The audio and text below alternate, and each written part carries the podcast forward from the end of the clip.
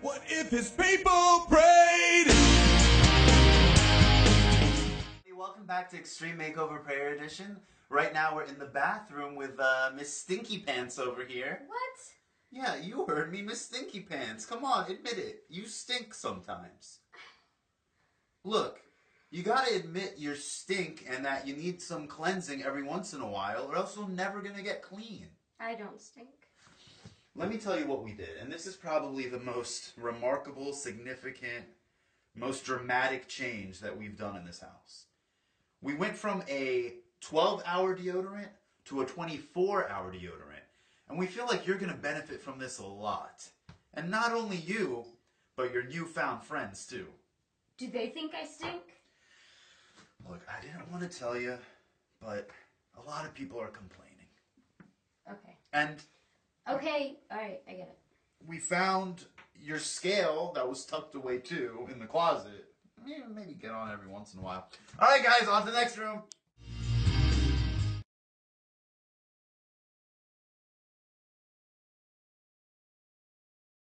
the fourth part in our extreme makeover series. We are doing an extreme makeover here, but we are doing prayer edition. And for those who are just kind of joining in today, what we said our goal of this series is to build a house of prayer for God. And what we've been doing is going room by room in our house of prayer because what we agreed is that prayer is more than just an act. Prayer is supposed to be a house that we live in, and it's a house where we have communion with God. And the way that prayer is supposed to work is it's not always supposed to be look the same and feel the same, and it's not always supposed to be the same. There's diversities of prayer. And just like in a house, you have different rooms, and each room is built based on the purpose of that room. Same in the house of prayer. We're on our third room today, so let's kind of review the first two rooms we talked about. The first room in our house of prayer. You guys remember what the first room was? It was the family room. What was the family room? It is simple prayer. And that's where we just bring, cast all our care upon God and we say whatever it is that we feel. And that's the foundation of prayer is a relationship with a father, a son to a father coming home from school and daddy saying, how was your day? Or how was school? That's the basis. But prayer doesn't end in the family room. Then last week we moved to the kitchen, which the kitchen is structured prayer. And we agreed that we need the, the simple prayer, but we also need the structured prayer. And we want to keep the two balanced. And we talked about how last week, remember we showed this verse together? Talking about this verse, Romans 8 29, that our goal is to be conformed to the image of his son. That's our goal. In, in everything we do here, like we talk about medical students know their goal is to be a doctor, uh, dental students to be a dentist. People inside the members of the body of Christ in the church, our goal is be conformed to the image of his son. And how we do that is through our times in structured prayer. We we set aside time on a regular basis that we we like Moses, we go up the mountain, we spend time with God, and like Moses came down the mountain, was shining, was transformed, same will happen for us when we're consistent with it. Today we're going to get to the third room, which is going to be the washroom, which is the nice way of saying the bathroom. And we'll see what that's all about. Let's go back to this verse right here. And last week, if you remember, when I talked about this idea of being conformed to the image of his son, we agreed that me becoming like Christ, easy or hard? Simple or, or, or, or something that can be done quickly or takes a long time? Long time, lifelong journey. Like we're not just talking about making some adjustments, unlike in the video where they just kind of made some adjustments. And we're talking about a real reconstruction right here. And if my mind is going to think the thoughts of Christ, that's going to take some time. Like my coworker comes and says this, I respond this, but Christ would respond this. It's going to take some time for that mind to change. It's going to take some time for my anxieties to turn into trust. It's going to take some time for my eyes to turn into the eyes of Christ that looked at people with pure eyes, compassionate eyes, and not the way that my eyes are. These things take time. It's not going to happen overnight. It's a long journey that we are going to begin to walk, but we realize we're probably not going to get to the end of it for a little bit of time. Agree? Can we see progress along the way? Imagine you're taking an airplane trip and you're going from DC to Los Angeles. right? and it's a direct flight. You're up in the plane. It's a long journey five hours, five and a half, whatever it may be. It's a long journey. And you look out the window can you tell if you're making progress? Out the window? I mean, cloud one, cloud two, cloud three. You know what I mean? Like maybe if you're sharp enough that you can pick up, you know, what's the mighty Mississippi look like from the window if you got a window seat. But most likely, you kind of look outside and, and you it kind of looks the same. And there is this fear of I'm not making any progress. That's why the airlines did the best thing. Channel one on the TV is what?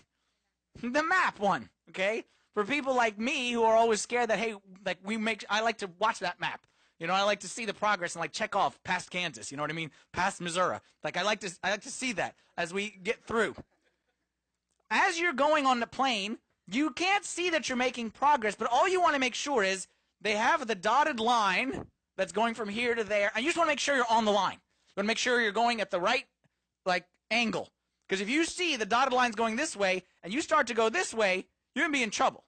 And it may not look like it, but you want to make sure, like the guy at the bottom, you know, the control tower, he can't see. You know, he doesn't know this guy might be going um, like this fast or this high, whatever. But he want to make sure that the, the the direction is right and that the angle is right.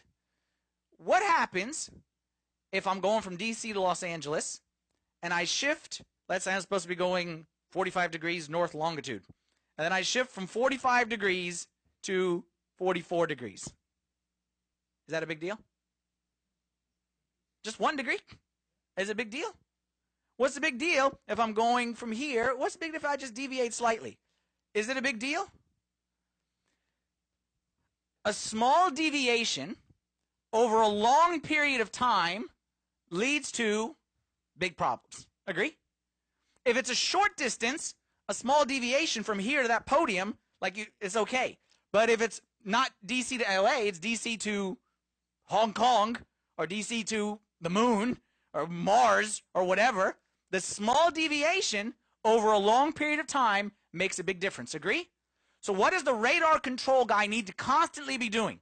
Knowing, okay, I don't know if you're going to be there in four days or in five days or in six days or in seven days or eight days, but I need to know that you're on the right course. And as long as you're at 45 degrees latitude, then you'll be okay. But once I see shifted to 44, action needs to be taken. Because what happens when you got to 44, if you leave it unnoticed, you might go to 43, you might go to 42, you might end up at 40, and next thing you know, you end up in a bad position. The same is true spiritually, of our spiritual journey to become conformed to the image of Christ. King Solomon says this in Song of Songs, chapter 2, verse 15. He says, Catch us the foxes, the little foxes that spoil the vine. Did you know that it's not big things that are going to derail your spiritual life, it's little things? The likelihood that a big thing is going to derail you is very small. Like likelihood that someone, of course, God knows, like we anything can happen. But I don't expect anyone here is going to rob a bank. I don't expect anyone here is going to go on a, um, a, a malicious kind of a terror, become a terrorist or something like that. These big acts are probably not likely. But what is likely, if you're not careful, is small deviations. And let's be honest, any big act started with a small deviation, didn't it? Nobody ever woke up and said, you know what? My wife is the best. We've been married for 12 years. I think I want to cheat on her today. No one says that. What do they say? They look and they say, hmm, she kind of looks nice. Starts with a little look, a little looky looky. A little looky looky turns into a thought. I wonder if she would be nice to hang out with. And that leads to a little flirty flirty. And a conversation. And then a lunch. And then another lunch. And then, uh, you know how the story goes. Nobody ever woke up and decided that they were going to be addicted to anything. Addiction begins with a small taste. Spiritually, no one ever said, My goal is to deny my Creator. And my goal is to have zero faith in God and to deny the existence of God. No one says that. But what it is, it's a small little lack of trust. It's a small little, I don't accept this that God has given me. And that small little, over time, that small deviation can end up in bad places.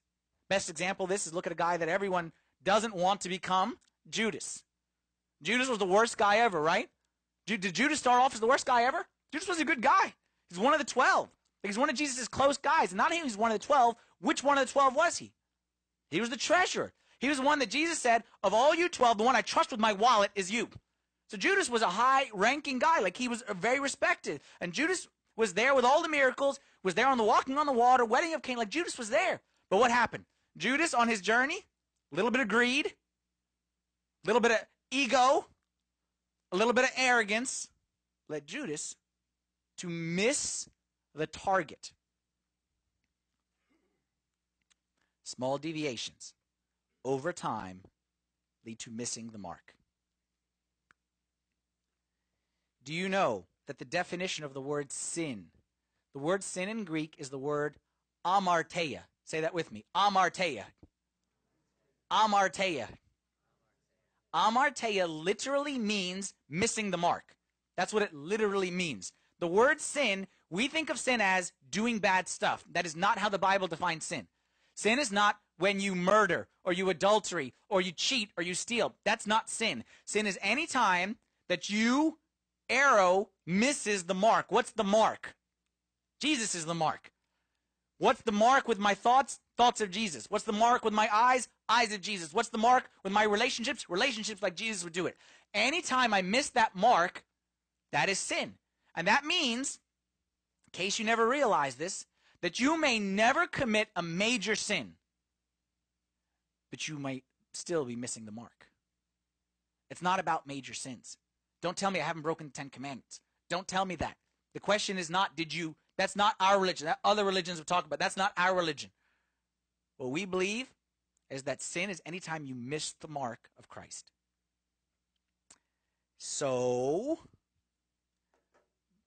that's why we need something called repentant prayer.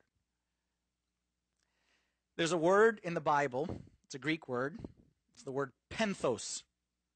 And the word penthos is not easy to translate into English because there's no suitable word to describe what it means. Literally, it means mourning or sorrow. But it doesn't mean mourning, like mourning with a U, mourning. It doesn't mean sorrow and mourning in the sense of just crying or grieving. It means like a godly mourning, a blessed sorrow. A best expression is a broken and contrite heart. That's what this word penthos means. And that's the word that you see here in Matthew chapter 5 verse 4 when Jesus said, "Blessed are those who mourn for they shall be comforted." We misinterpret this verse. And we say that uh, I'm sad because I had this disaster, Jesus will make me happy in life. That's not what this verse means. That, that doesn't mean that anyone who's sad, God will just give us happiness. That's not what it means. It means blessed are those who have a godly sorrow in their life, have a godly mourning, who have a broken and contrite heart. Because these are the ones whom God will comfort and reward. St. Anthony the Great said the following He said, Whoever wishes to advance in building up virtue will do so through weeping and tears. Whoever wishes to build up, advance in building up virtue will do so through weeping and tears. Now, let me call a timeout right here. You coming here today to the well for the first time. We're singing songs. We're upbeat. We're clapping. We're happy. We're all smiling. Man, why you gotta bring up crying, sorrow? Like it sounds so like, like uh, the the the nun with the ruler. Okay, like be sorry, cry, be miserable. Like why? Why? Let's keep it going. In our society, especially, like we don't like the the negative side. We like the the live and let live side, the the the the the prosperity side of things. Why all this weeping and misery and like mourning? Again, it's not about being a miserable person. If you're a miserable person, don't attribute that to God. If you're miserable, you're miserable. All right? And Jesus was the most unmiserable person in the world. Jesus was the most upbeat, the most joy filled person. How do we know that for a fact?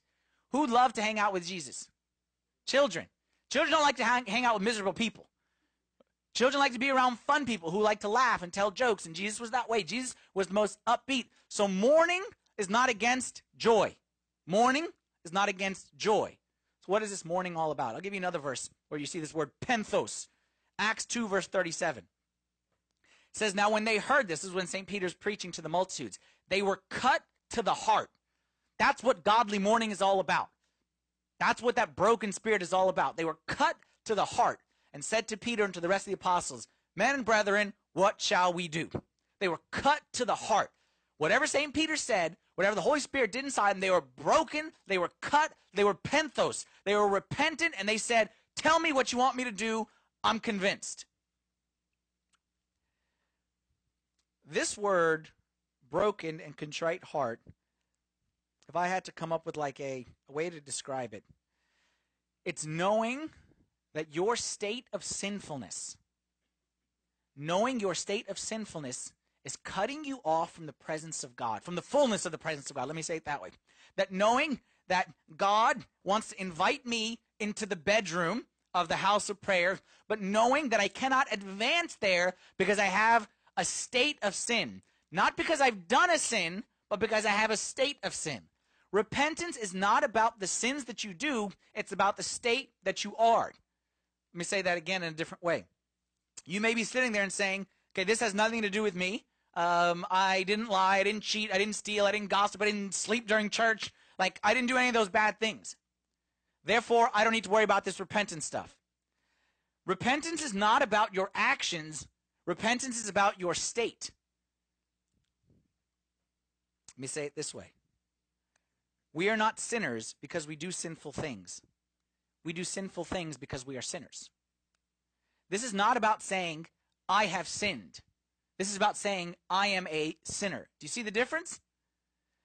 What I'm saying is, on the days that you do lots of bad stuff, you need repentance. And on the days that you didn't know bad stuff, you need repentance.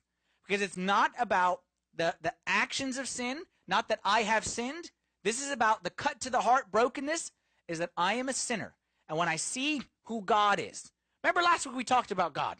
We talked about how we want to become like God. All pure, all holy, all wise, all just, all unselfish, all everything. And then here comes me, trotting myself into the presence of God. And who am I? I'm full of selfishness. I'm full of pride. I'm full of ego. I'm full of all these impurities. And I'm going to come trot myself into God. It doesn't matter if I didn't do anything bad today the way I think I did. Who am I that I can stand next to God? I can't. And this broken and contrite heart is that realization that because of my state, because of the sinful nature which is inside me, I cannot stand in the same picture as God. I ruin the picture.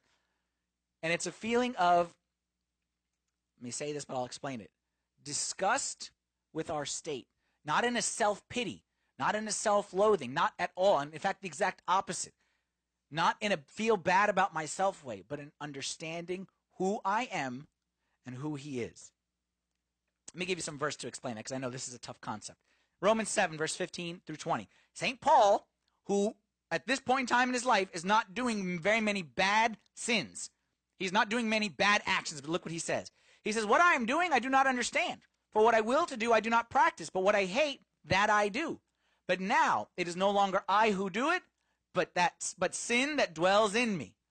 For I know that in me, that is in my flesh, nothing good dwells. This is that broken and spirit of repentance, knowing who my state is.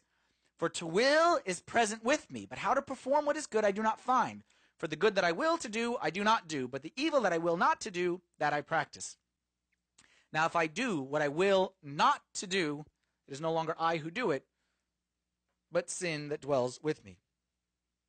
Look, we may or may not realize it. Whether you realize it or don't realize it, the truth of the matter is you have inside you something called a corrupt nature.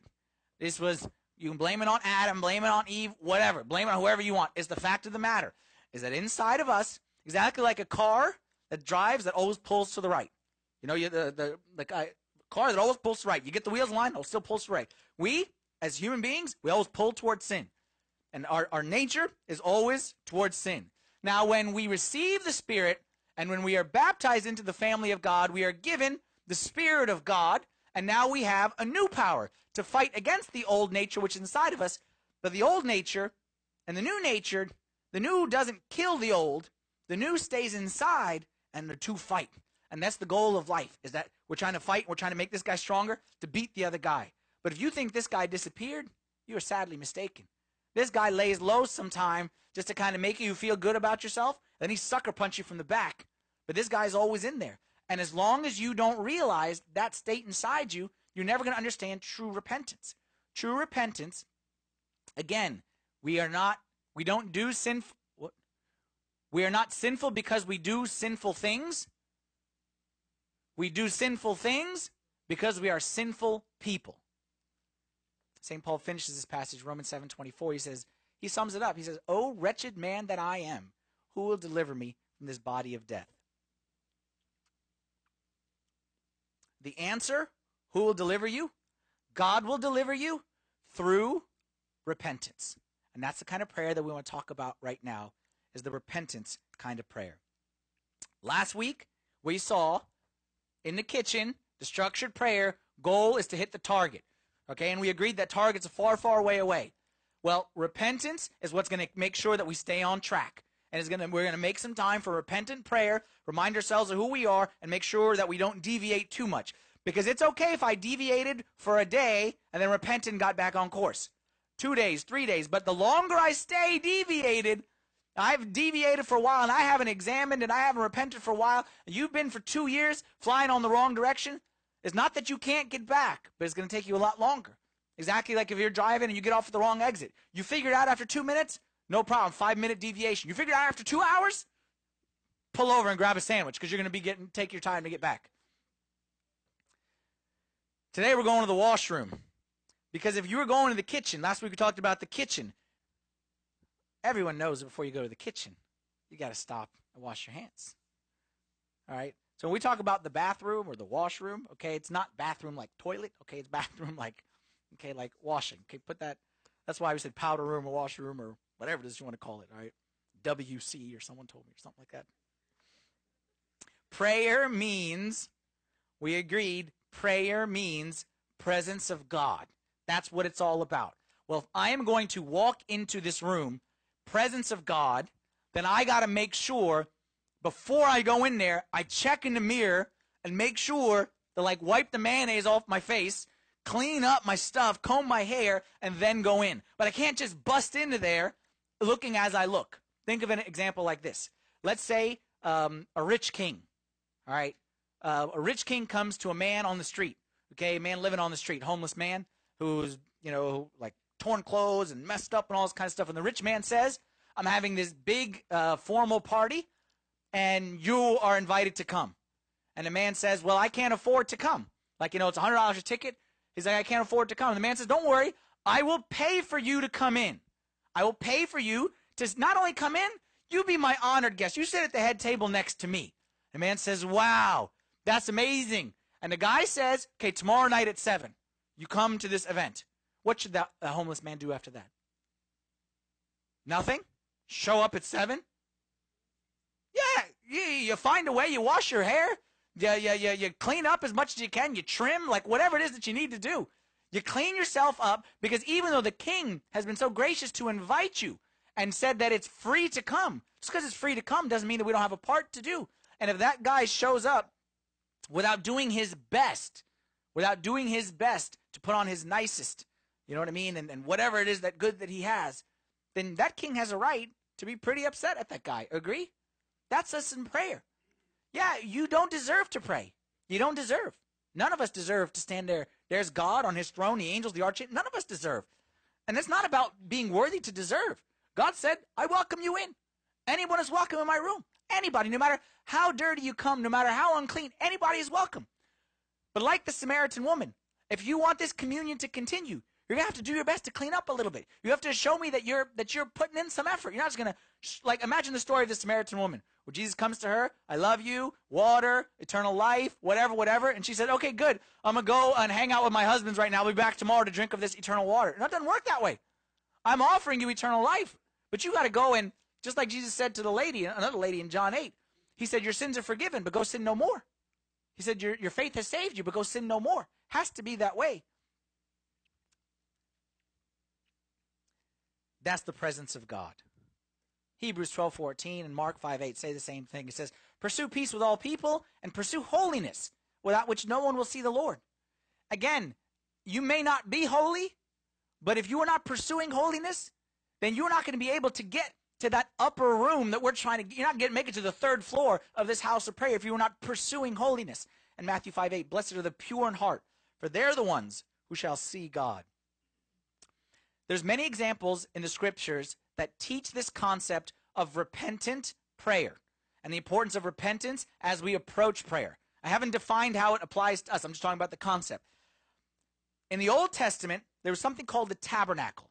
All right, and for those who, who, who know the Old Testament, the tabernacle was this long rectangular thing where God would meet with his people. And, and let's start from this side. This is the outside. So you would enter this tabernacle, and the goal was to get to the Holy of Holies, and that was in the far west side of it. Okay, they used to, all their prayers were towards the west in the Old Testament.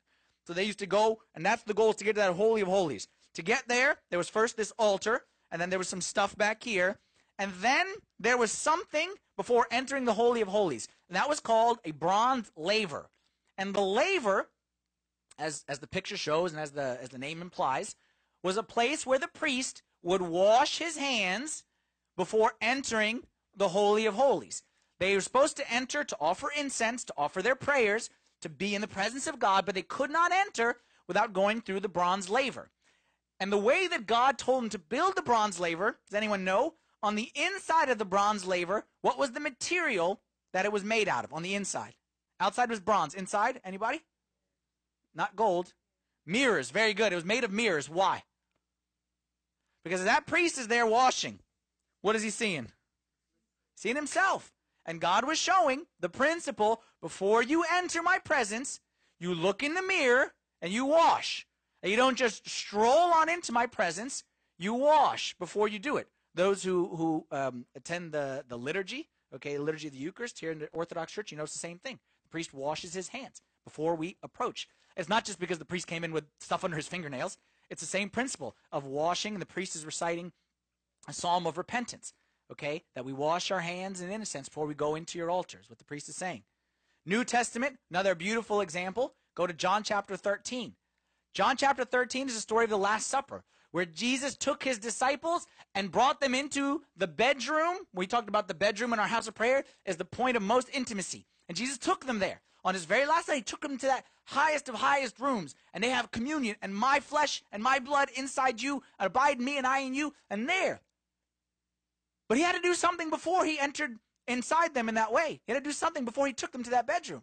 John chapter 13. Jesus, knowing that the Father had given all things into his hands, that he had come from God and was going to God, rose from supper. They're about to start the meal. Jesus gets up and says, Hold on before we start the meal. He rose from supper, laid aside his garments, took a towel, and girded himself. After that, he poured water into a basin and began to wash the disciples' feet and to wipe them with the towel with which he was girded. Why would he stop the meal for washing? Because the rule is to enter the Holy of Holies, you must pass by the washing first. And then he goes through this little thing where Peter says, No, you never washed my feet. And Jesus says to him, Look, if I do not wash you, you have no part with me. That's a bold statement. He said, Look, simply, you don't stop by the bathroom, the washroom, don't come up to the bedroom. You don't stop by the washroom, don't come up to the bedroom. That was harsh. That's, that's tough.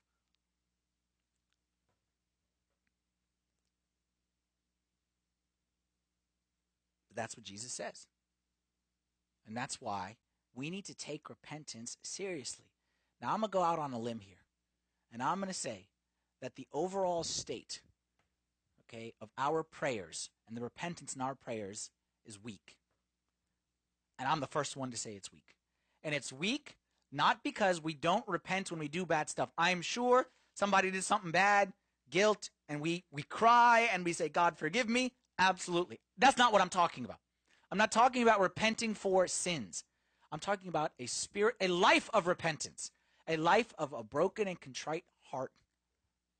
I'm talking about a state of repentance that we have in general, that we approach every prayer with the spirit of, Your God, and you are holy and almighty, and I am dirty. And the only way that I come in is I say, Lord, forgive me a sinner and have mercy on me. And that's the way I enter the prayer. I don't enter God's room like this. Like anybody who ever saw God in heaven, no one enters heaven like this. Actually, Lucifer is the only one who entered heaven like that. Lucifer is the only one who kicked in the door and said, Give me what I want. Only Lucifer. Everyone else who walks into heaven, they get in there, fall flat on their face. And they say, God, you're a holy God, and I'm a sinful man, and depart from me. And once we do that, okay, God always lifts us up and he washes us. But I'm talking about that spirit of repentance. I think we're weak in that, and we need to get better at it Because, like I said, whether we sin today, whether we, I should say, whether we realize we sin today or we don't, we are sinful people today in need of repentance. So let's try to make that practical. Like, what am I talking about practically?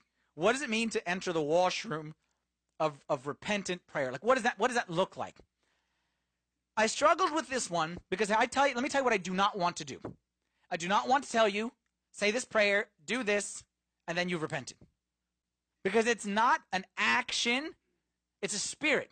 It's a spirit of repentance that we need. And whether you say it like this, you do it like like it, it's not the goal isn't the action. Okay? The goal isn't like say these words, that's not the goal.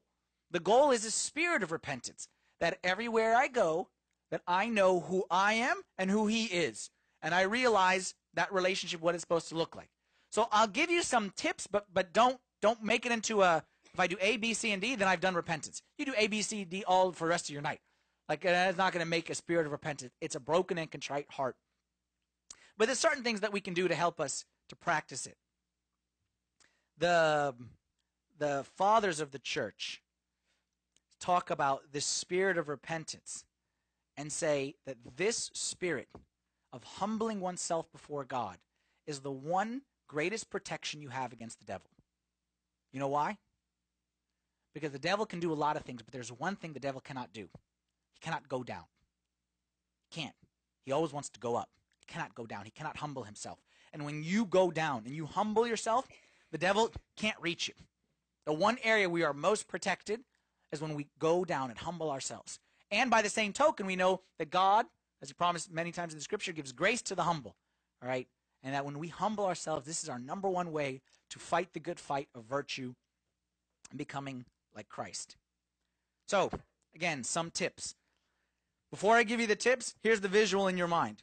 Okay? Here's the visual. As we go into our house, we go into the bathroom, we wash, we go to the kitchen, and we eat. The visual in our mind is before we enter the room of prayer, that we are going to go into this repentant room of prayer and we're going to wash. Think about it as the bronze laver, that you're going into the Holy of Holies, but before I, I want to wash, and then I go into the Holy of Holies. Think about it as I'm going to the Last Supper, but before I sit at the table, I'm going to sit in this room, and Jesus is going to wash my feet, and then I go in. Have that visual in your mind that I need to go do something before I do something. That's that's that's the visual in our mind. What is it we do when we're in there? Five tips of entering the washroom. First one, number one, is ask for help. What do I do? How do I have this repentant spirit? First thing, ask God to give it to you. Because remember, our first room of prayer is simple prayer. And simple prayer, we agreed, as the foundation of all prayer, and we are never going to graduate from simple prayer. We're never going to say that we're too spiritual for this. No. You want something, you ask God for help. And like, like uh, James says, that you do not have because you do not ask. And simply put, if you say, God, I stink at repentance, I don't have a broken and contrite heart, please, God, give me a broken and contrite heart. I don't know what that means, but please help me to do it. Always start with simple prayer, asking God for help. Number two, examine myself. Take a look in the mirror. We agreed it's always easier to look out the window and see the faults of everyone else than it is to look in the mirror. Always easier to look outside and see, yeah, he did this, she did this. Always easier than look in the mirror and see my own. You know what makes me feel guilty? Like, I'll confess right here. On this, I'm not good at examining myself. You know what makes me feel really guilty? When I shop, I never go to stores. I buy everything online. Everything online. But I am a very thorough online shopper. And I never believe the first two or three results that come up. I want to buy a new pair of socks, and this one says, you know, $15 for three pair. I'm convinced that I can get it for $14 somewhere out there on the internet, and you compare the shipping and the, taxes and all this kind of stuff, and I'm going to get the cheapest possible. And at the end, I wasted like 40 minutes, and in the end, I saved like 14 cents or something ridiculous like that. And every time I want to kick myself, but that's just how God wired me. Like I'm always convinced that there's a deal out there somewhere.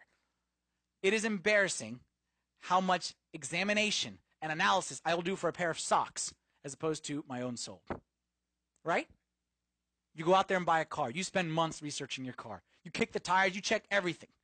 You before you spend a dollar, you make sure that you have examined it thoroughly. And then it comes to our souls and we don't even care. We don't even look. And our soul is drifted 14 degrees this way, 30 degrees this way, and we don't even look and we don't even examine. But when it comes to spending our money, we're very careful about which direction that goes in. Shame on us. I discovered that anything in life without examination will eventually come to ruin. Agree? Anything in life without evaluation will eventually come to ruin. What are we in? Uh, it's October, right? All right, Breast Cancer Awareness Month, right? Okay, something very good. All ladies, make sure that you do whatever it is you need to do for that stuff. Okay, make sure y'all. Breast cancer is something which a very simple exam can solve a huge problem. Agree?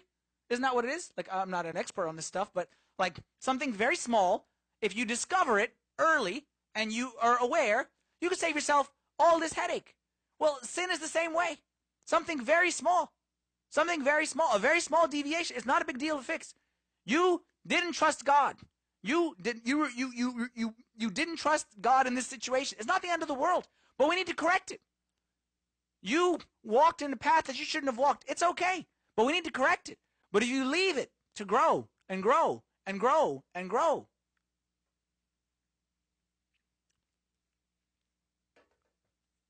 Bible says in 1 Corinthians or 1 Chronicles 28 9, it says, The Lord searches all hearts and understands all the intent of the thoughts. The reason our spiritual lives are weak is because we are unaware of our true state.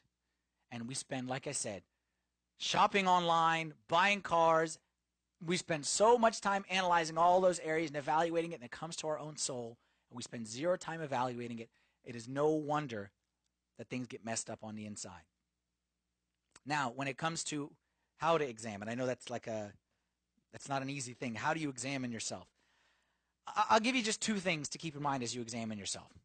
Think about you want to build around your your spiritual life. You want to build around yourself a fence.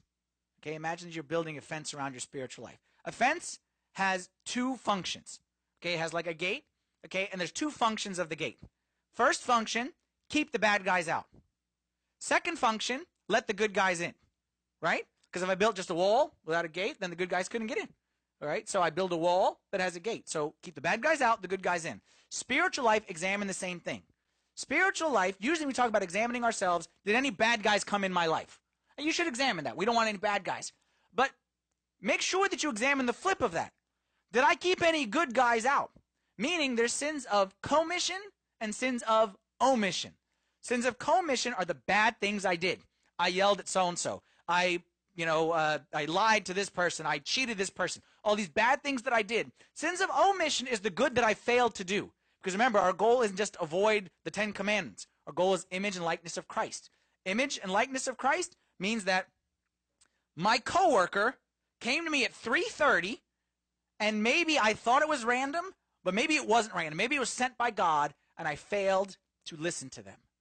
This person called me during dinner, and I got frustrated and annoyed. I could interrupt my dinner, all this kind of stuff. And I was quick and curt with them, but maybe that was God sending me an opportunity to minister to someone. You see what I'm saying? The sins of omission and sins of commission. Examine on both of them.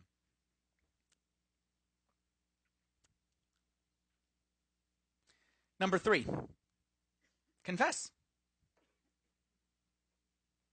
Confess. Confess what? What's confess mean? Confess means confess. It means you confess to God. You confess to the person if you sinned against a person. And then you, the sacrament of confession that we have in the church, don't go unbalanced on any of them.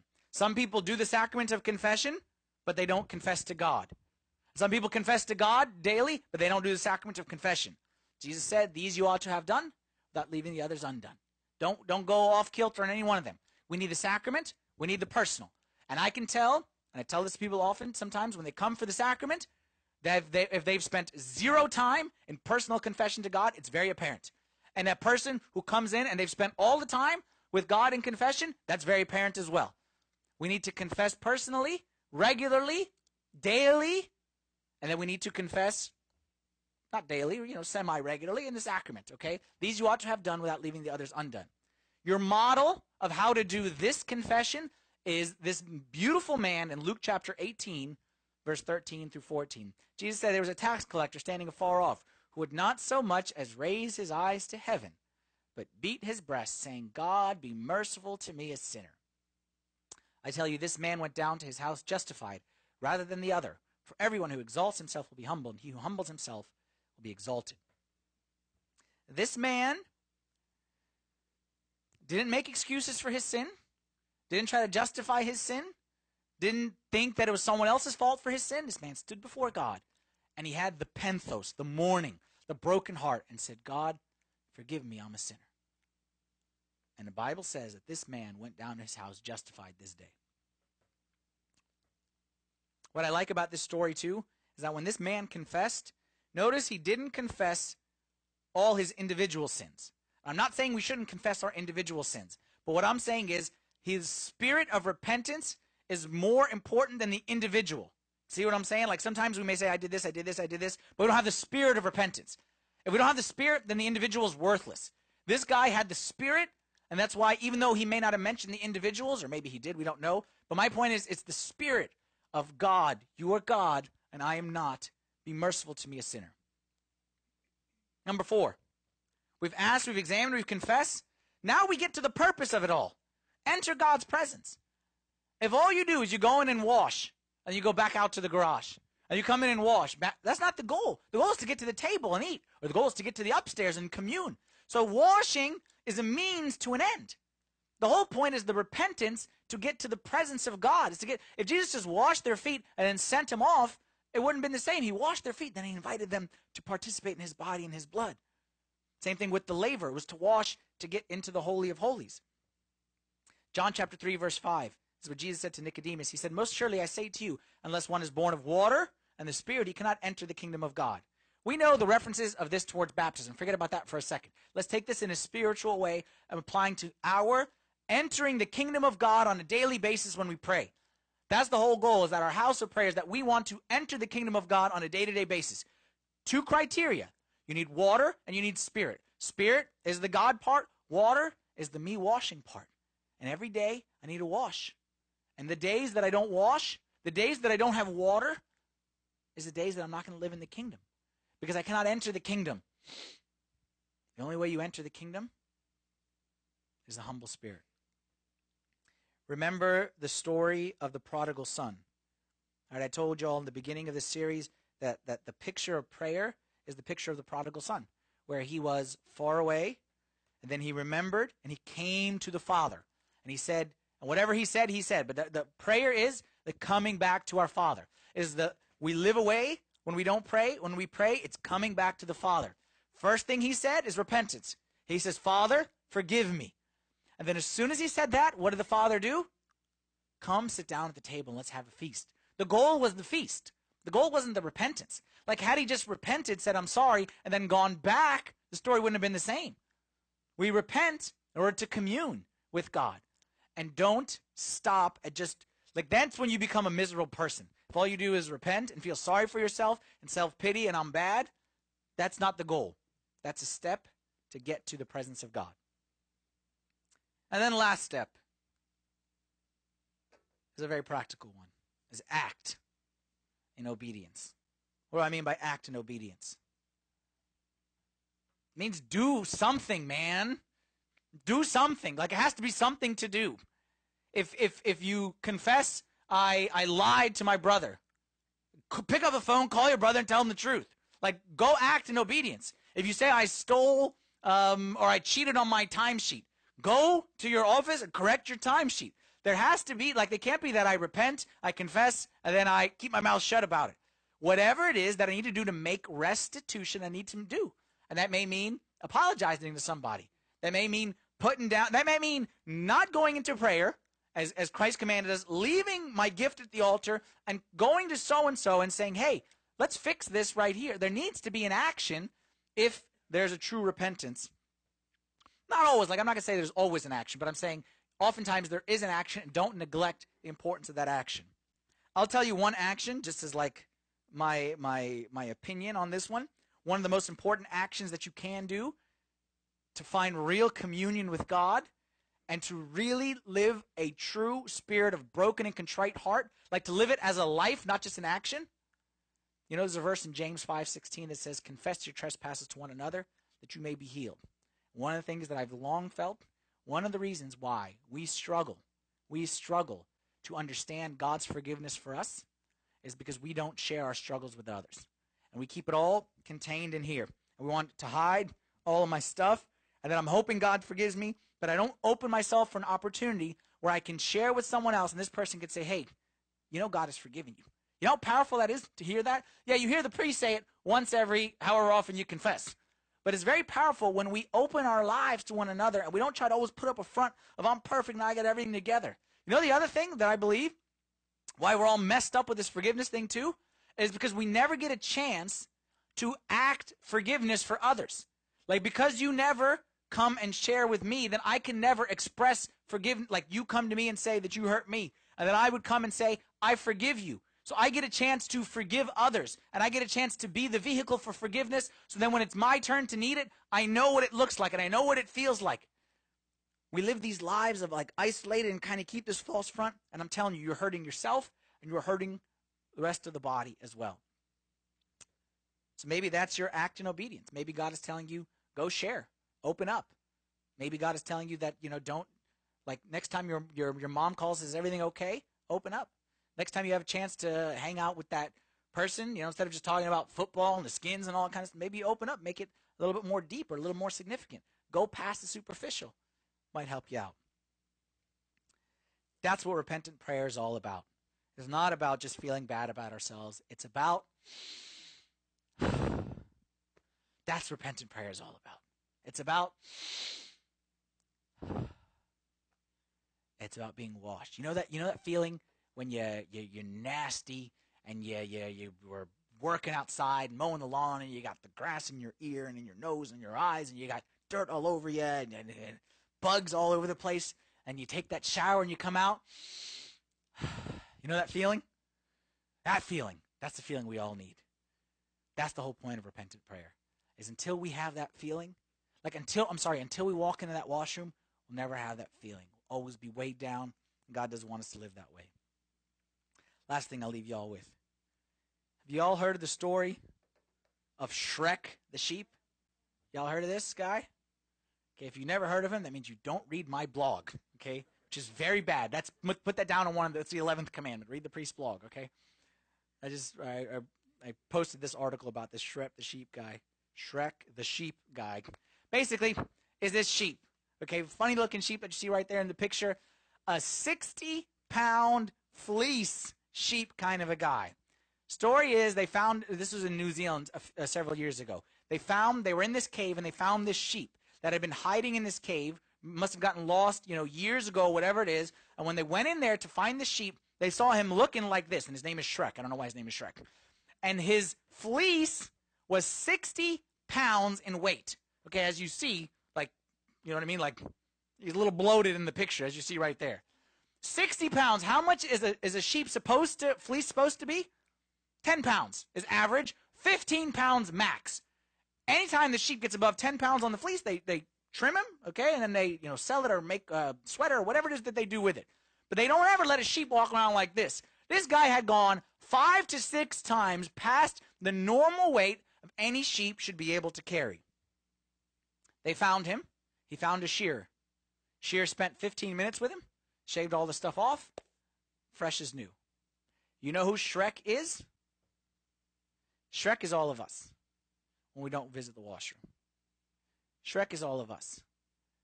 Because there is no reason for this sheep to go around looking so dumb and to feel so weighed down in life. There is absolutely no reason for the children of God to be have so much dirt on their hands. It's one thing if we have a God who won't forgive us. It's one thing if we don't have grace. It's one thing if there's no washroom or it's very expensive to get into. It's one thing if he says, I'll only wash you if. It's one thing if any of those things happens, I agree with you. Walk around like this. But when the master says, I'm on my hands and my knees, begging you, come to the washroom, I will wash you. I'll make you white as snow. I'll make you cleaner than you ever felt.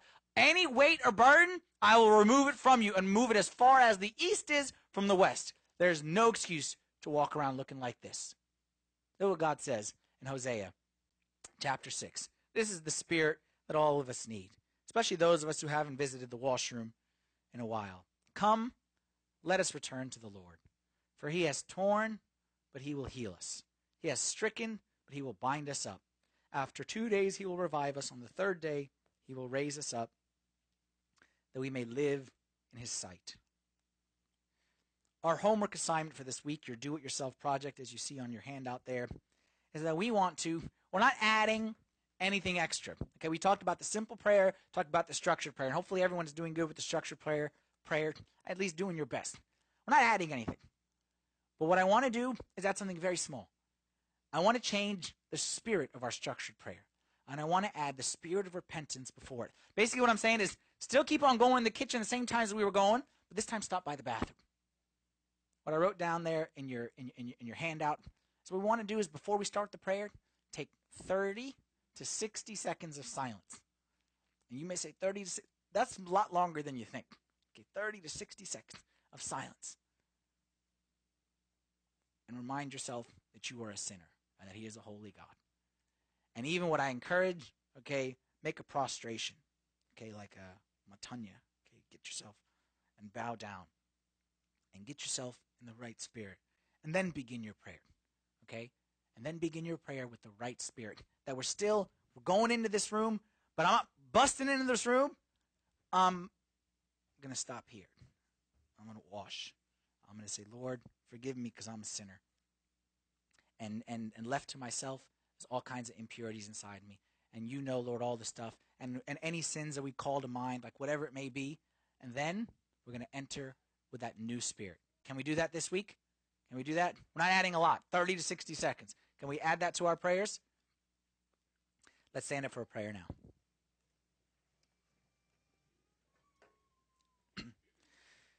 In the name of the Father, and the Son, and the Holy Spirit, one God, amen. Lord, all of us confess that we are sinners, and that no matter what good we may try to do, or what good we may think we do, Lord, none of it matches with, with the weight of our sin and, and, and the, the amount of dirtiness inside all of us.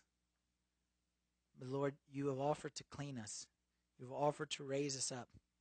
You've offered to wash us and make us white as snow so that we can enter into that holy of holies and have true communion with you. Lord, give us this broken and contrite heart. Give us a spirit of repentance. Break, Lord, any part of us that's, that's proud or arrogant or thinks that we don't need repentance. Break that inside of us, Lord, because that's from the devil and we don't want any of that inside of us. Give us a true spirit of repentance, Lord, that we may experience you in a new way. I pray, Lord, that, that when we repent, that you would allow some people this week to feel like the weight of their sin has been removed, and that you would allow them to feel like they're making like a fresh start with you, and you teach us how to live that life of repentance on a, on a consistent basis. We pray this in the name of your only begotten Son, our Lord Jesus Christ, and with the intercessions and the prayers of all your saints, hear us as we pray thankfully. Our Father, who art in heaven, hallowed be thy name. Thy kingdom come, thy will be done, on earth as it is in heaven. Give us this day our daily bread, and forgive us our trespasses, as we forgive those who trespass against us. And lead us not into temptation, but deliver us from the evil one. Through Christ Jesus our Lord, thine is the kingdom, the power, and the glory forever. Amen. Have a great week, guys. See you all next week.